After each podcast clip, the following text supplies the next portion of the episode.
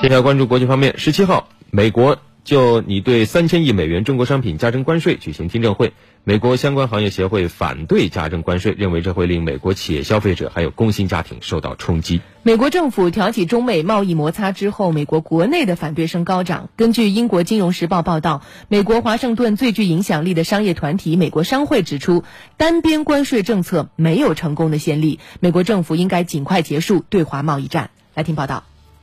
金融时报》报道说，美国商会日前向美国贸易代表办公室递交了一份措辞强硬的文件，要求撤销过去两年间加征的关税，并表示，美国拟对价值约三千亿美元中国输美商品加征关税，将极大的扩大之前的关税政策已经对美国消费者、工人和企业造成了伤害。文件还指出，美国单方面加征关税的政策将适得其反。美国政府加征关税，有可能在未来十年让美国经济损失一万亿美元。文件还回顾了上世纪三十年代美国的斯穆特获利关税法，并借此警告说，单边的关税战略在历史上没有成功的记录，而且总是会导致意想不到的后果。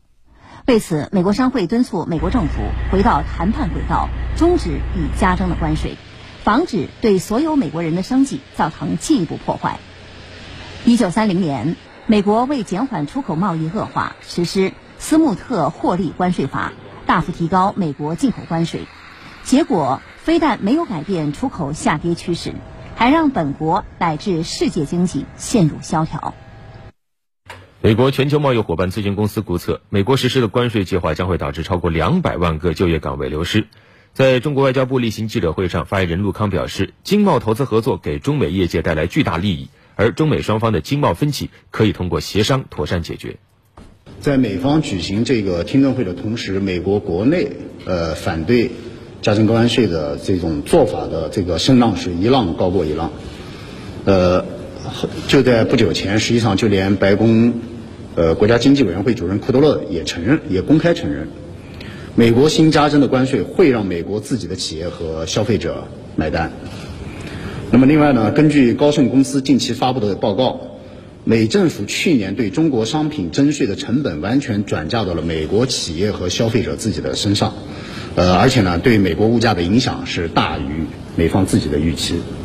陆康强调，长期以来互利共赢的经贸投资合作，给中美两国的业界和消费者都带来了巨大的利益。那么，历史实践也一再证明，两国之间、中美两国之间的经贸分歧是可以通过协商。得到妥善解决的，只要这样的磋商对话是建立在相互尊重、平等互利的基础之上，